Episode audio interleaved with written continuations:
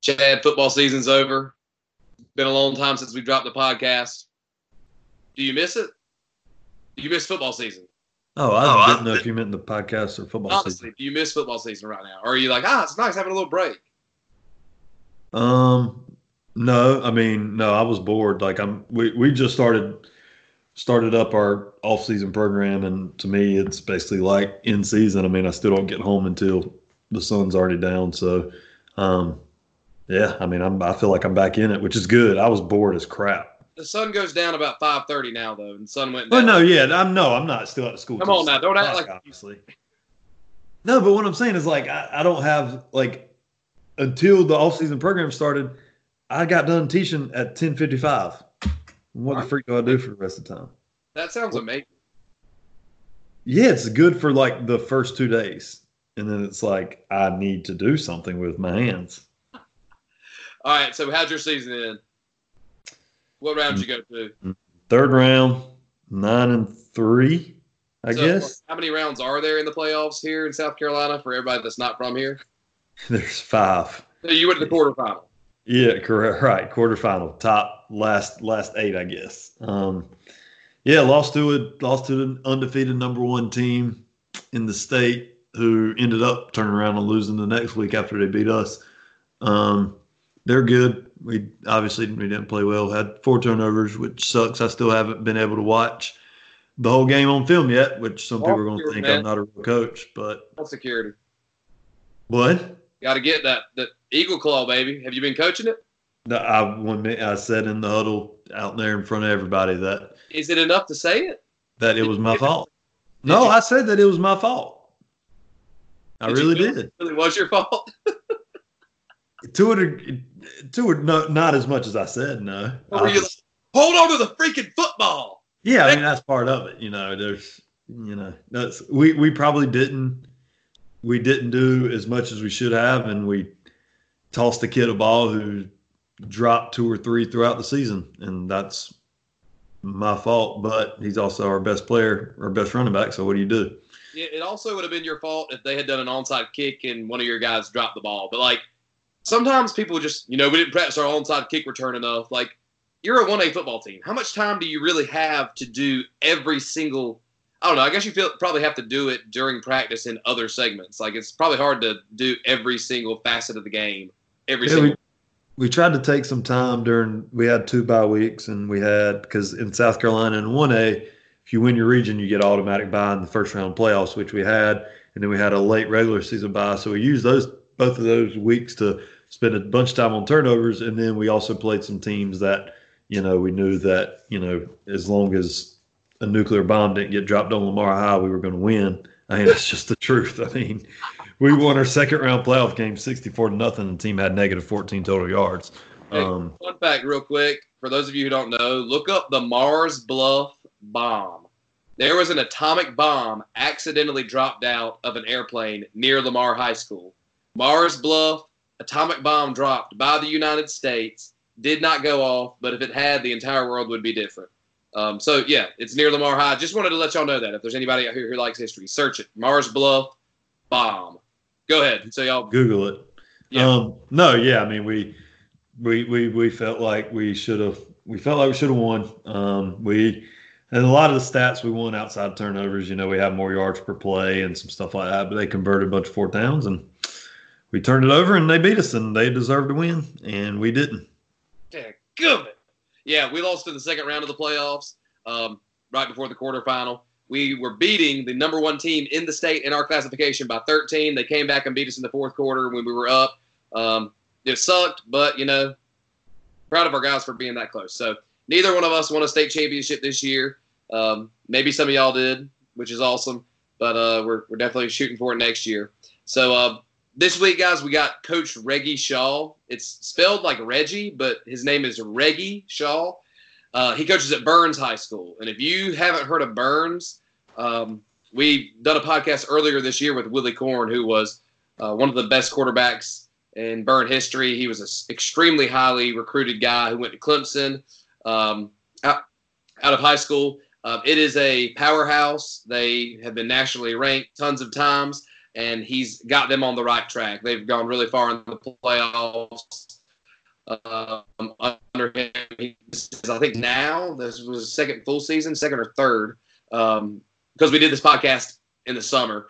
Um, so yeah, Coach Shaw's here. He's going to talk about how to build a family culture on your staff. So, um, how do you build a family culture for your coaches, for their wives, for your coaches' kids, and really your players to be able to see? So, um, Coach Shaw's an awesome man. He's a strong Christian. He um, is just a great example and um, got a great reputation in the state of South Carolina. So, we want to co- welcome Coach Reggie Shaw to the podcast. Coach Shaw, we appreciate you coming on the podcast with us. Appreciate the opportunity, guys.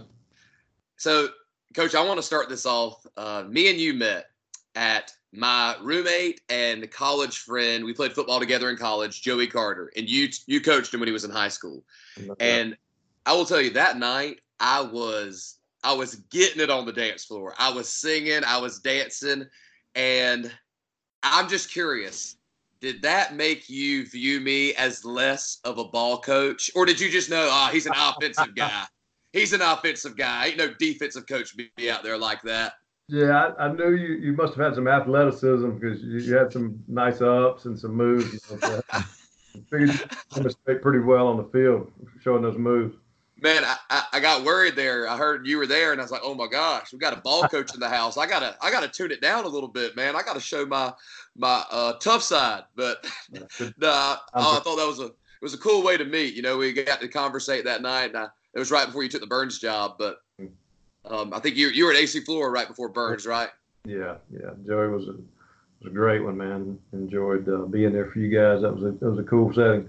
Yeah, that was a good night, uh, Coach. So we, we want to talk to you about building a family culture on your staff and the importance of that. I know that's something that you do, and I think it's very beneficial for anybody that's a head coach or uh, aspires to be a head coach to to learn what that means and the value of that. So I just want to ask you here, um, why do you think it's important to create a family culture on your coaching staff? Well, first and foremost, I've learned the hard way. Like like most of us, um, you know, I've made a lot of mistakes along the way, but I've had some great mentors along the way as well. But you know, I, I think if you build that family culture, number one, you, are going to have a tighter group that's going to fight for you and with you. Um, and so I think it starts with just how you approach that first meeting. You establish that culture in the first meeting. My, my philosophy is to have a roundtable approach. Uh, we start every meeting with input from every person in the room. I want to know what's going on with your family. I want to know any prayer requests. I want to know what's going on with your position group. I want to know the temperature of your group and then any concerns that you have. And so we lay it all on the table, and that's how we start. Uh, and sometimes those are fun meetings, sometimes they're not so fun. But when we leave there, I want every heart to be clear, and I want everybody to feel valued and everybody to feel like they have input because ultimately they do.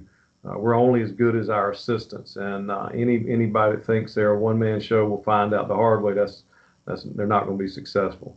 And so uh, I think that first meeting is crucial on how you start it, and then from then on, it, it kind of uh, becomes a routine and habit, and uh, that's our that's our approach to our meetings. They take a little bit longer, but they're worth it. How how would you handle it if you have a guy who? Do you ever have anybody go off the rails a little bit in those type situations? I mean, because I, I, could see that happen. And how would you handle that if a guy kind of yeah. goes veers away from what you're looking to do and accomplish in those meetings? Right. I think you you got to have some parameters on there. Uh, there's, there's a time limit. You know, obviously we don't want everyone to spend 20 minutes giving a life history, but at the same time, let's give a brief synopsis. I'll tell you, hey, you got two minutes. Let's hit it and get it. Uh, because we want to value everybody's time too. We want to work efficiently because we all have families, we all have things going on, and, and we don't want to be here uh, more than we need to be. Coach, what are some of the benefits you've seen? Um, you know, maybe years where you had more of that family atmosphere to years where maybe you didn't. You know, as a maybe younger coach or whatever, you were sort of developing this. What have you seen have been the biggest benefits for you um, having that family culture? Well, I think it comes to consistency, man. Anytime you're consistent in everything you do, I think you're better prepared for adversity. This past year, we had 15 injuries and we came from behind and won three games in the fourth quarter to get to the upper state. And nobody thought we would do that. And, and there were unforeseen things that happened along the way.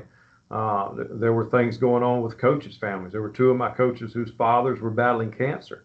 Wow. And so, you know, you got to keep the big picture in mind and, and understand that football is important, but it's not the most important thing going on in your coaches' lives and in these these young men's lives. Um, and so, I think just having that approach and them understanding that Uh, it's bigger than than just what we do. It's not it's not about what we do more so than, than this is our role and our our calling. Um, but you know, just valuing people and giving them an opportunity to feel as such, and then giving flexibility in there. Um, I think it, it helped us uh, come together and stay together. In in past, you know, it's easy to get offense versus defensive coaches when something goes wrong.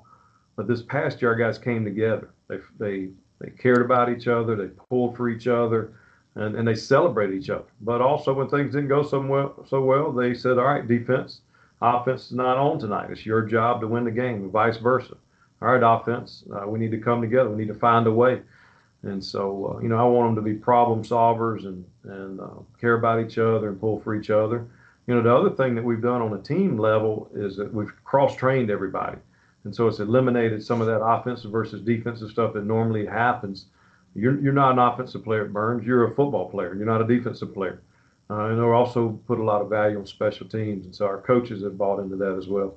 Now, how, how often do you do the um, cross training thing? I mean, I know a lot of 5A programs, it's, you know, very strict. You're two hours at the, your defense position. Everybody else is two hours at whatever their position is. Is it an everyday thing for y'all? It's not um, an everyday thing. Or is it just a yeah, during the summer, it's a one day a week. You know, we go Monday through Thursday, so Wednesday's devoted to cross training, and so you spend most of the day with that opposite um, position. And, and I'll tell you, it came in. It was crucial last year.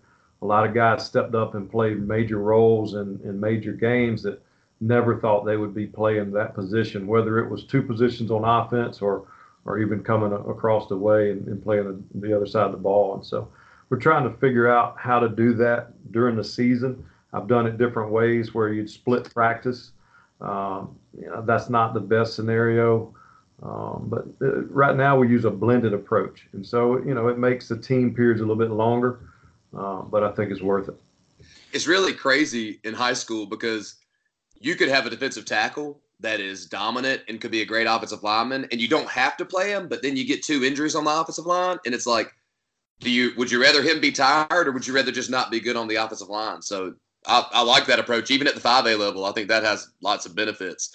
Um, I think a lot of people could could learn from that. Coach, there's another thing mm-hmm. you you said there. You said you've learned from your mistakes in the past. Yeah. Yeah. Chad and I both we're young guys, and mm-hmm. I'm curious, what are the mistakes that showed you this is the way to go, as opposed to the other route? Well, I've lost some close games with my best player standing beside me because we only trained them one way. And I vowed a long time ago that would never happen again. We're going to put our best 11. When it's crunch time, your best 11 need to be on the field. Um, and if you haven't prepared them ahead of time, um, then they might not be your best 11. And so it requires, you know, the challenge for our, posi- our, our coordinators and our position coaches is keep it simple enough so that guys can play both ways and then find ways to, to utilize them. And, and it might be a situational deal you know, last year it was more of a goal line type deal where I want, you know, that we felt like we needed to bring some defensive guys in, uh, and and that worked well for us. So every year you just got to look at what your needs are. You know, don't we got stopped uh, my first year here on the two yard line for basically keeping our offensive guys in. I learned a lesson then that won't ever happen again, and that probably cost us a close game. Uh, and so you, you learn some hard lessons, unfortunately, when you lose more than when you win. Um, uh, with you at Byrnes, this is a question that we've asked um, some of the other coaches we've had on. You know, Byrnes is a very is a it's a program with a lot of tradition. Obviously, I mean, is probably as much tradition as there is anywhere in South Carolina, maybe anywhere in the country. Um, how do you? I guess you can answer it in two parts. How do you, as a person, personally deal with that kind of pressure people expect you to win people expect they hear Byrnes they expect success and then how do you is there anything you do with your staff in particular um, to sort of shield them or or whatever when it comes to community pressure to to be successful yeah well to me, I don't look at it as a negative. I, we have high standards for ourselves, and I, you know, I, I, have as much pressure on myself personally as I do from anybody outside. And so, you know, I, I try to keep it again. It's about perspective. This is not just uh, who I am. This is what I do. It's what I'm called to do. And I try to keep that big picture mentality all the time. We're not going to win every game. We're going to try and do everything possible to. Uh, but you know, I want our, our fans to understand as well that, that we're preparing men for the future. We won't know how successful we are until 10, 15 years from now when these guys are out in the community. And so, uh, you know, just trying to publicize that. This this role has become more of a marketing person than it has in the past. You know, with the use of social media. And so, uh, you know, we, we're doing a lot in the community. We do uh, service hours every year. We work with uh, uh food pantry uh, once a month where we serve there. Uh, we work with an organization called Homeworks where we, we redo about four houses a year in the community. And so, you know, I want them to see that we're out and about. It's more than football. Um, and, and the community appreciates that. I think uh, our, our GPA was a 3.4 during football season, cumulative for our team.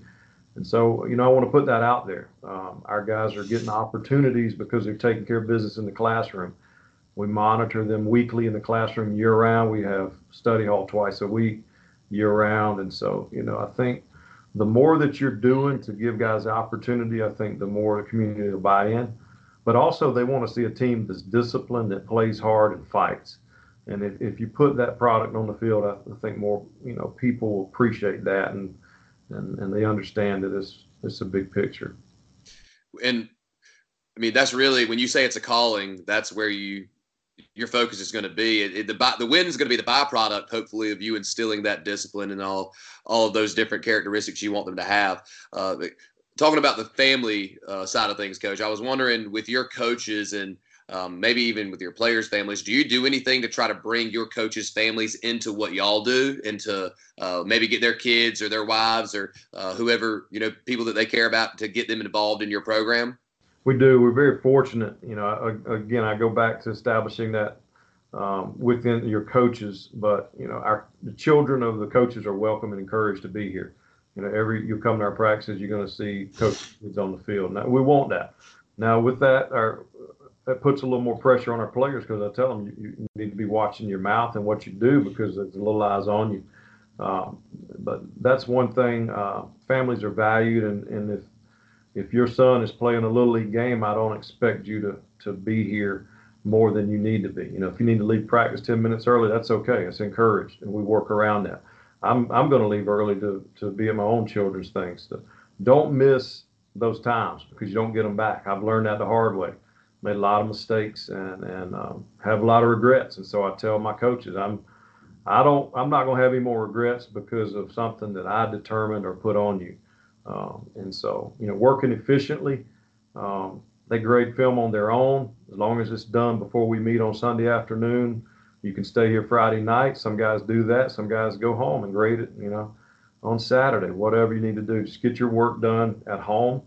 Um, you know, it's tough to, to turn that film around and, and grade and then watch the opponents by Sunday, but uh, be, be smart with that. Uh, make each coach take a week off during the summer in addition to the dead weeks. Um, go somewhere with your family. Um, have a wise, a lot of wise coaches on staff that hold me accountable too, because I'm I'm not the best at it to be honest, and I and I encourage them. I tell them you have a right to check me, um, hold me accountable. One one came in this morning and said you need to be where your feet are.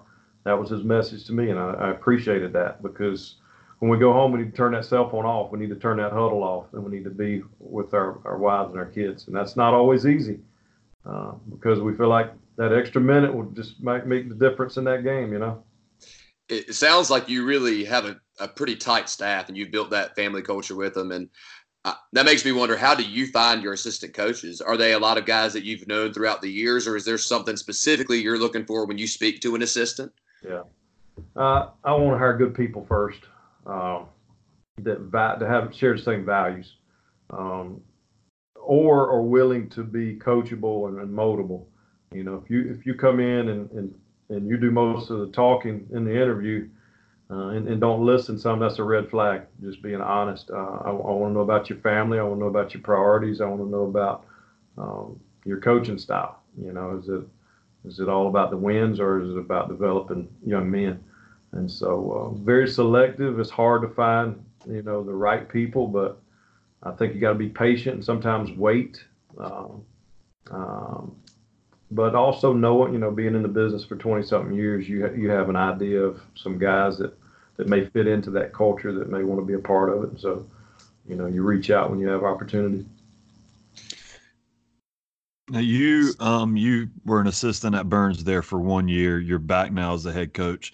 Um, what are the differences or similarities that you have to the way Coach Bentley did things then? Are you just completely doing it your own way, or are you trying to pull some things that he did? Because I mean, y'all were super successful, and he was super successful. Um, and maybe, hey, I'm at Byrnes now, so even though I've been a head coach for a long time, I am going to do this because Byrnes is a unique situation, or is it just I'm going to do my own thing the way I've always done it? No, no, the situation was really good, so we've tried to bring some things back that he used. Uh, uh, you know, some other schools around here have caught up. Byrnes was a trendsetter and was a was light years ahead of some others, and, and then they've taken that and duplicated it and and caught up. And, uh, and so we we've tried to kind of reinvent ourselves somewhat, but holding true to our traditions. And so uh, we do a lot of the same things. Uh, but it, you know, you have to adapt as well. You know, I, my, my, I tell my coaches you can either adapt or become a dinosaur, and uh, we don't want to be dinosaurs. And so, constantly evaluating um, looking at what works best for our guys. Um, you know, it's Byrnes has changed since 2006, just like every other school. Our culture in general has changed, and so we have to constantly seek ways to to relate to our young men, um, to to promote the discipline and and belief system that we want to instill in them, and, and to help them to see the value in that. Um, the the youth program around here is still one of the best in the country.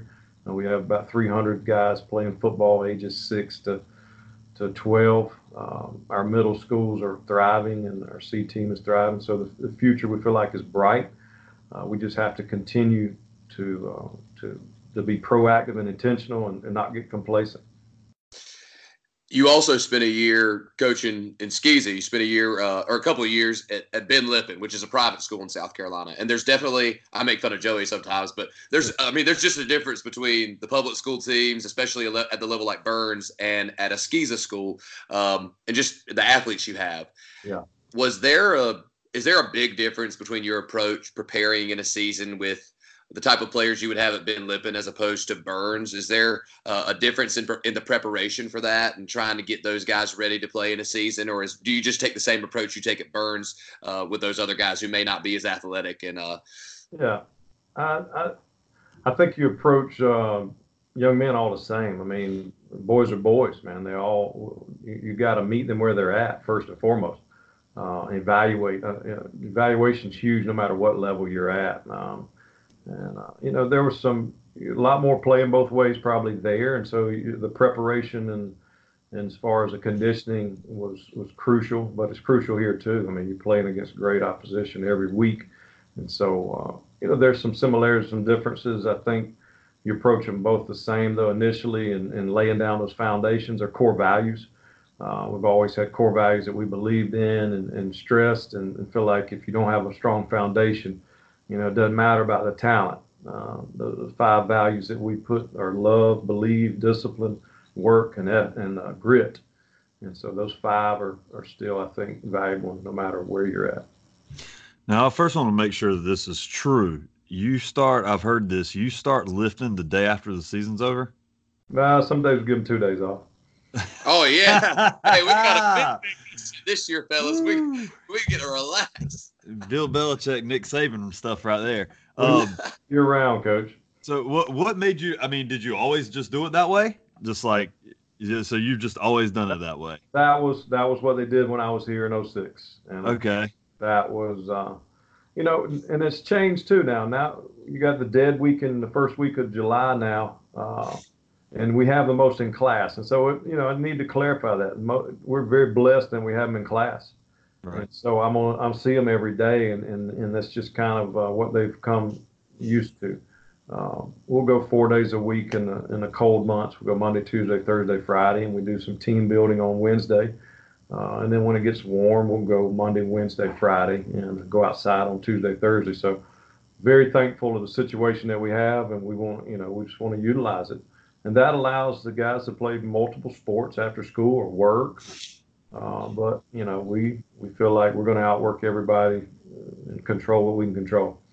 Right, it is different if you have them in the class too. That does make a difference. But uh, what's the atmosphere? Just curious, what's the atmosphere that day? Let's say this past year after y'all you losing the playoffs. What what's the weight room atmosphere like that day when they come in? it's not the best. I mean, the, the worst day in football is taking up the equipment, and so you know, you, you go, you take up the equipment, and then you're back at it. But you know, it also helps heal. Getting back to to just doing something. The hardest thing to do is just uh, to get started sometimes, and just get. You know, I think emotionally it helps us uh, getting back in action because you know it kind of flushes some of that that bad taste in your mouth out, and, and you start looking ahead. Uh, you know, and that's that's what we want to do. And so it's been good to us overall. What are some things, Coach? How, how long have you been coaching? My goodness, I think this is year 24. Okay, 24. Yeah. Looking back, what are some things that you did? Maybe let's say your first 10 years that you say, why in the world did I do that? That was so dumb. Or, you, you know, just things that you did maybe to make yourself feel better that didn't make a difference. What are some of those things for you that, uh, that you're just thinking, I wish I wouldn't have done that? Wow. If I go back to playing scout team quarterback, I was, I was uh, quarterback came down the line on an option, and uh, one of our players caught me between the legs with his hand and uh, was out mm. on my back for about 30 minutes. So I've learned. I still play scout team quarterback, but uh, a little more cautious. Uh, uh, wow. I think um, I think the just how you how you talk to players. Uh, you know, I've always I think my players have always known I care about them. But 20 years ago, uh, the culture was such that you do it because coach said so. Now they need to know the why. And so taking the time to explain and constantly uh, paint a picture of this is why we do this, this is what it's going to do for you.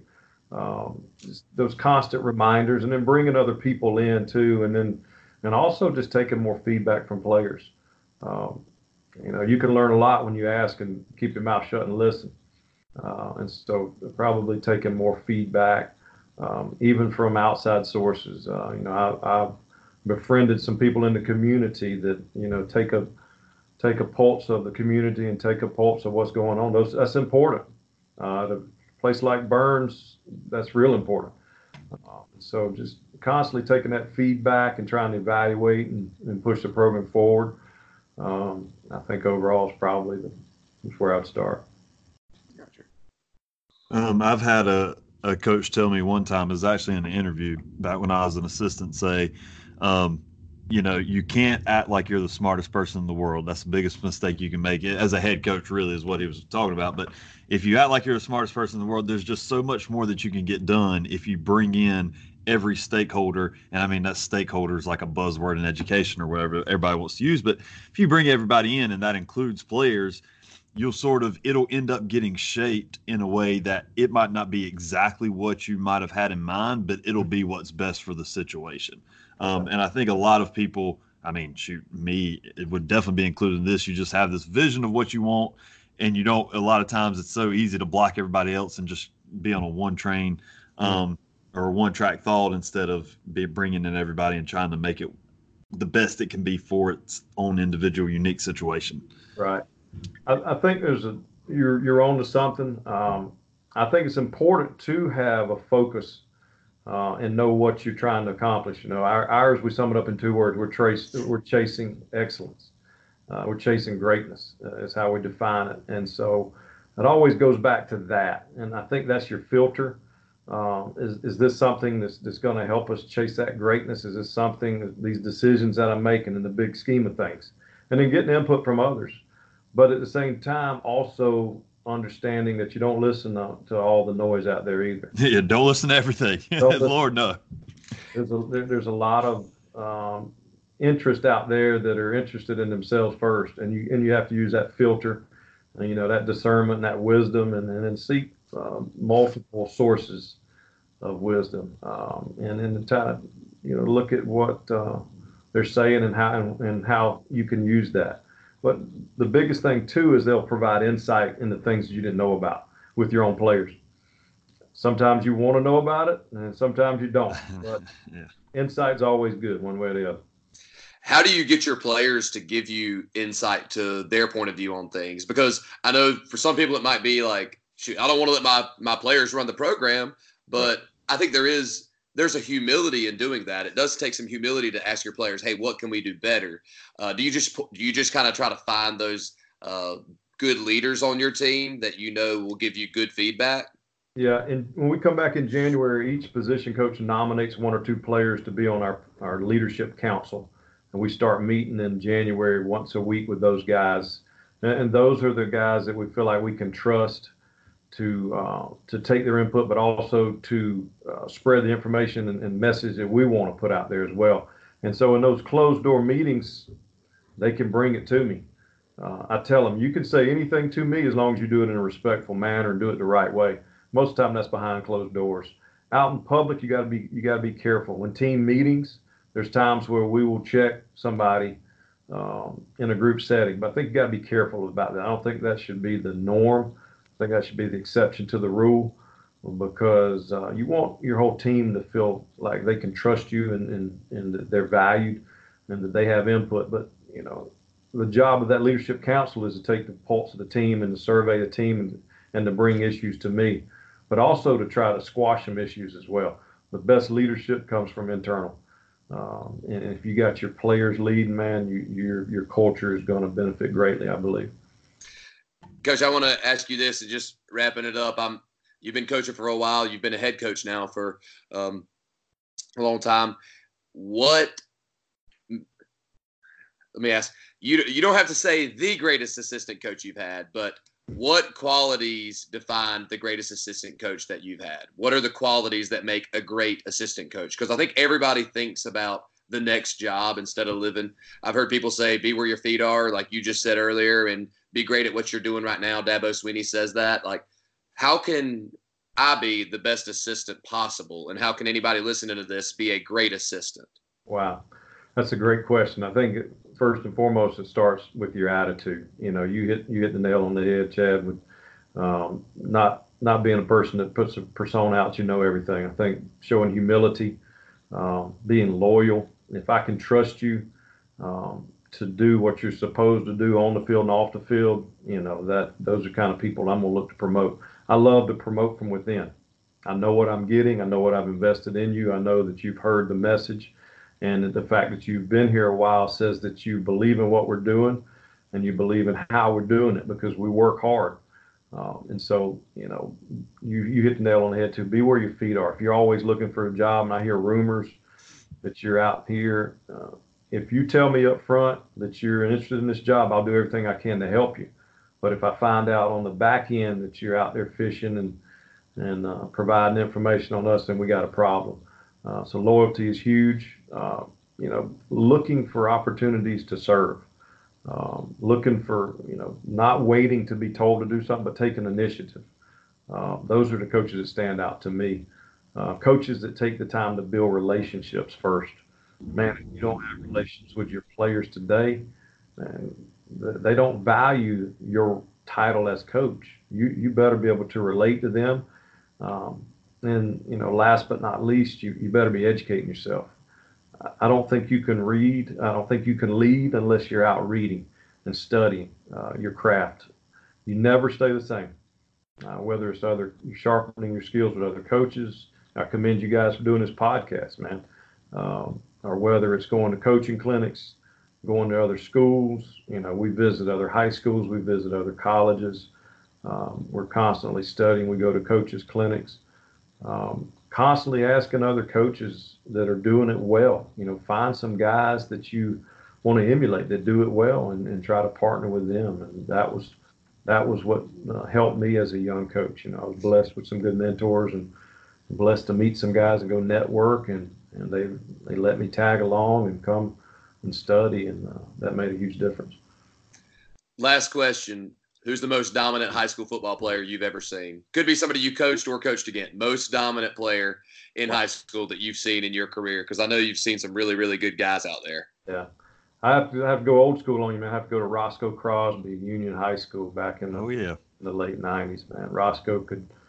We we were doing bracket coverage with really good athletes on on Roscoe, and he would catch a screen and, and make two people miss and outrun the rest of the team. Roscoe was special was just a dominant player back then. He went to Clemson, didn't he? But he didn't end up. He went played to Clemson, baseball. but he played baseball and football and kind of bounced back and had some injuries and stuff. And you never got to see the potential that guy had. He was phenomenal. After. They won a state championship his senior year. I think beat Dillon when Dillon had Derek Hamilton. They went head to head. Two or two or three with Roscoe. Yeah. Was it his speed? Was he just was he a blazer? Size, speed, uh, not, I mean, hands, just could play anywhere. Just a dude. Just a dude. Yeah. Yeah. It's fun getting to see those guys. Sometimes in that It's not fun if you have to play them. They're on the other side of the field. Hey, hey, were you were you getting yelled at to get the job done? You had two guys on them, two great players. Get it what done, else you want me to do? We uh, they they knew. I mean, the coach, just, you know, he just threw his hands up and like, what what else can we do? That was our best on their best, and Yeah. uh, you know, that was, that was all we could do. He's just a dominant player. Fun to watch. Yeah, got to tip your cap to him in that situation. I appreciate you coming on with us, Coach Shaw, and giving us some insight in, in what you've learned over the years, and uh, we really appreciate it.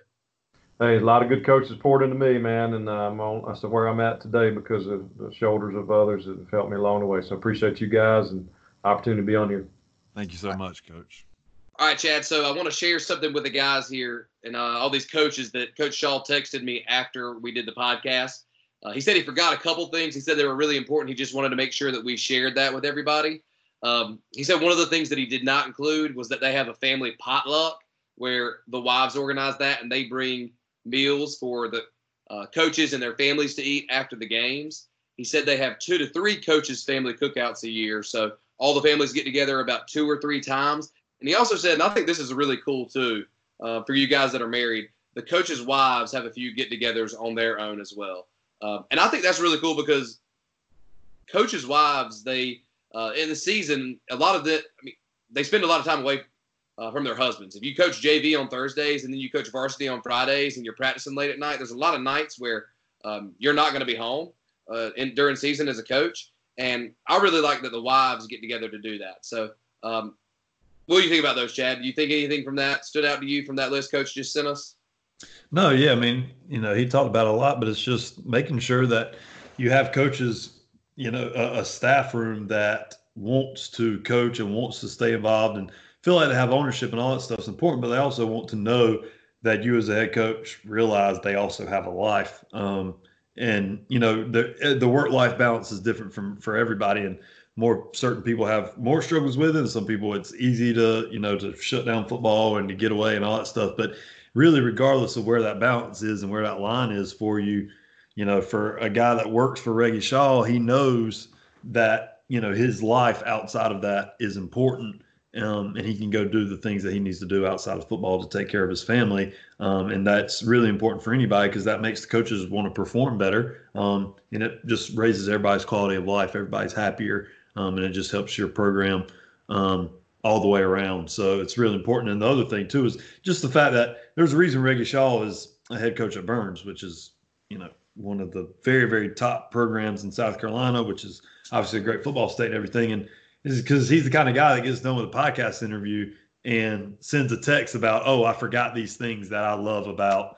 Um, you know, making my program feel like a family. I mean, that's not an accident. He's the kind of person who would just he keeps thinking. You know, he's he's not he's always trying to think about ways that he can do things and he's you know a good enough person he wants to share those things and um, help people out so um, yeah i mean all that's that was evident in the interview but um, you know he's a great guy and they've got a great program and there's a lot of stuff there that i feel like a lot of us coaches need to learn from and he would probably say that he needs to learn from some of his own stuff as far as struggling with work life balance and those kinds of things too um, you Yeah. know but it's important Everybody, Coach, almost everybody.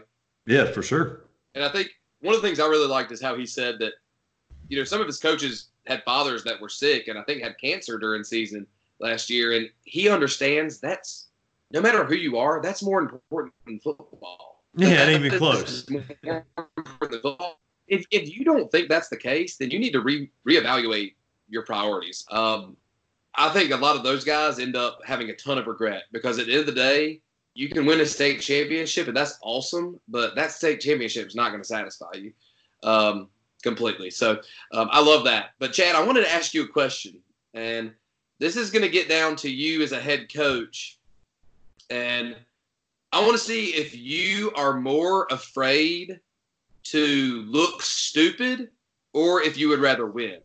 Okay, so I was thinking about this riding down the road the other day. Let's say you had the number one punter in the nation that was a junior, and going into his senior year, you had a premonition. There was some way you knew every single punt that entire season, his senior year, the number one punter in the country returning, every punt would be five yards. Would you go for it on every single fourth down that season? You cannot put your backup punter in. Would you go for it on every single fourth down, or would you punt it and just say, "I thought the punter could punt"? So is this a? Bef- I've got to make this decision before the year starts. Yes. That that I'm either going to punt every time, or I'm going to go for it on fourth down every time, but my punter sucks. But nobody knows he sucks. But they all think he's the Right. best. Everybody thinks he's the best person ever. So I would literally have to say, So and everybody would think that because he would never punt, they wouldn't get to see that he sucks. right. If you choose for him not to punt, everybody is like, "Why is he not punting? He's the number They one." never see they never see that he's terrible. Let's say that God told you, Chad, it will be five yards every time, and you know that. Do you go for it every fourth down, or do you punt it every fourth down for five yards? But also, that you have to also assume as part of this thought exercise that everybody continues to think that he's a good punter even after they see it for because like in real life after six games then they'd be like well why is he still punting Warm ups, he's booming at 60. right um gosh you pretty much have to punt well it depends are you if if i'm in me last year at lamar is a first year out of program that like cares a ton Next year, going into next year. This is your Oh, second. going into next year, no, I'm going for it on fourth down. For you sure. brutally. It doesn't matter. hate you. Yeah, but they would also hate me if we l- kept losing games because we were just giving the team the ball on the 20 on fourth and one.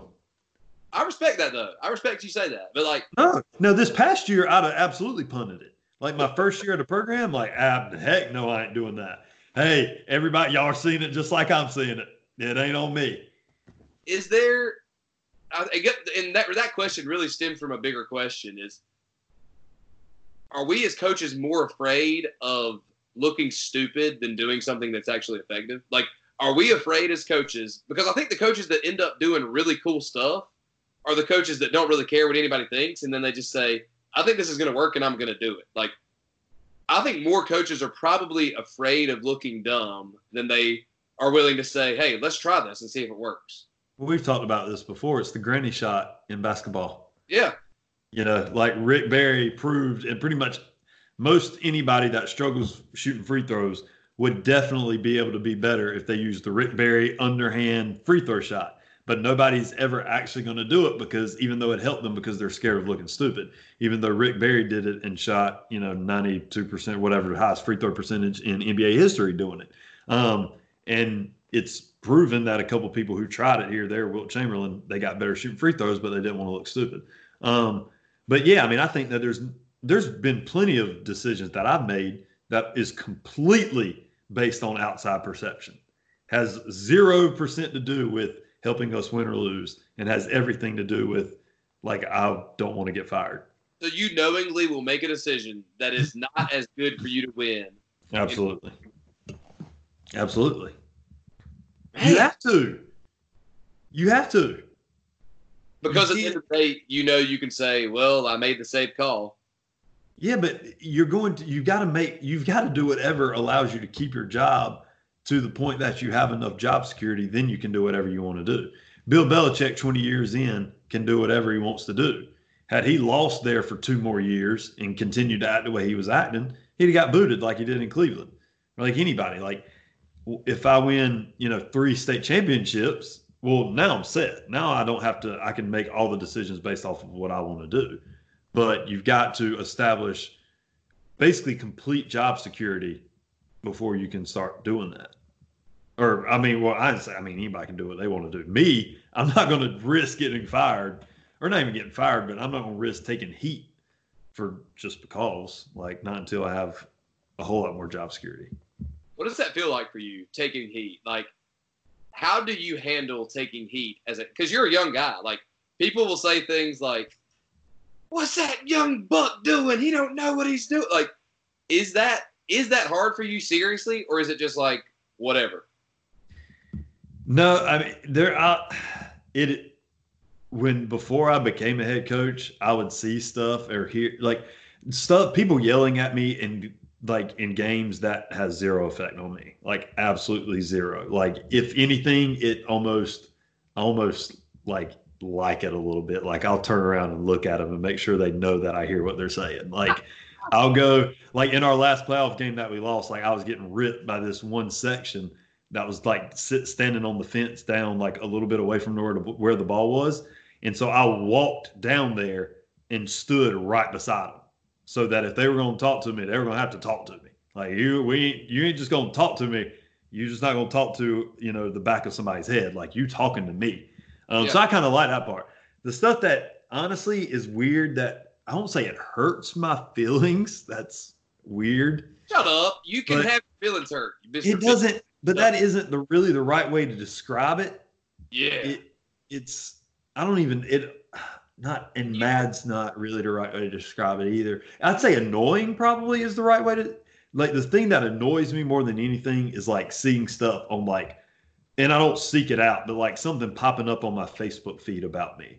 Or like a backhanded compliment. It's like, okay, like you're yelling at me in the heat of the moment. Like I get that. Like on a random Tuesday afternoon, you're thinking about me and thinking about how I suck. Like that's when it's just kind of like, and and you're gonna put that out there on Tuesday like that's when it's kind of weird. That's like that. That's that's what gets to me.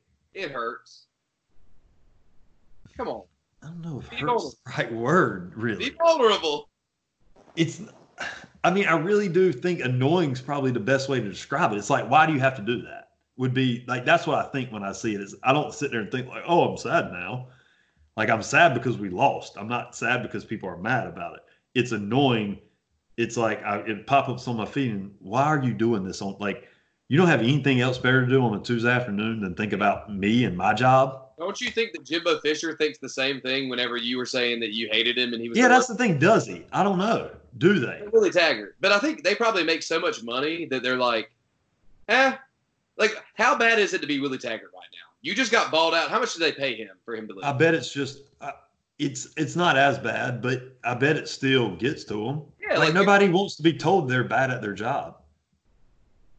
And we're the only profession where that's allowed. Like I don't get to walk into a doctor's office and follow a nurse around all day, like right behind her, and like yell at her because she didn't take the temperature fast enough. like we are we work in the only profession, coaching in general and all sports is like the only profession in the world where people just get to come watch you perform and then yell at you, even if you're doing it well. Like the I got yelled at more in our game. We my, the game that I got most yelled at and took the most heat for all season from the community and everything was the game we won 48 to nothing and we're up 40 to nothing halftime. And like completely called the dogs out to only win 48 to nothing. I took more heat for that game than any other game all year. That's really weird. Yeah, I mean it's crazy. It is a good point. Like what would happen if you went up to the mailman and just started screaming how trash he is and like going on Facebook telling everybody my mailman sucks. He's the worst. We need to replace him right now. Yeah, calling him out by name. Yeah, and I'm not married or have kids or anything, but like fans do these to coaches whose like kids are like these their five year old daughters are or maybe not that young, but their eight year old daughters are seeing this and hearing this, and it's like. I mean, again, everything that happens within a game to me, that's fair game because I'm mad every, like everything's heated, it's emotional. I love that we have fans that care and get emotional about us. Great. Yell at me on Friday night all you want. And I mean, you can yell at me on social media. I'm not going to do anything. But that's when it's just kind of like, I mean, really? Do we have to do that? You know, but every nothing else really. You get that because when you're winning, you it's like the closest thing to a modern day gladiator. You got a hundred thousand people screaming inside these college football stadiums, and when the winners win, they're the best people on earth. There's people that say Nick Saban needs to be fired right now. So there's idiots everywhere. But um, yeah, it's. I guess that just comes. It just comes with the territory of being a competitive dude that wants to be the man and uh, wants to win and do all that stuff. Like people love you, people hate you. Yeah, I mean, at the end of the day, I feel like I got the best job in the world. So, like, I don't have to teach past 1055, so like I'm doing all right. you haven't made that area.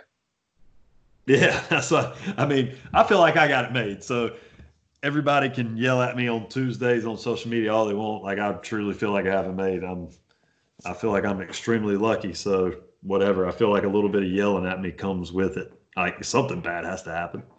Yeah. Yeah. I mean, it can't be all good. Yeah. Well, guys, uh, thanks for listening, guys. Uh, just stay up with us on Twitter at the Coaches Drive. Um, check us out on Facebook, Coaches Drive Podcast. Just search that right there. Uh, we're gonna keep this thing rolling. We're gonna talk to a lot more coaches, and uh, we hope that you keep listening. We'll start putting more of these out if Jonathan's wife lets him, you know, do something sometimes.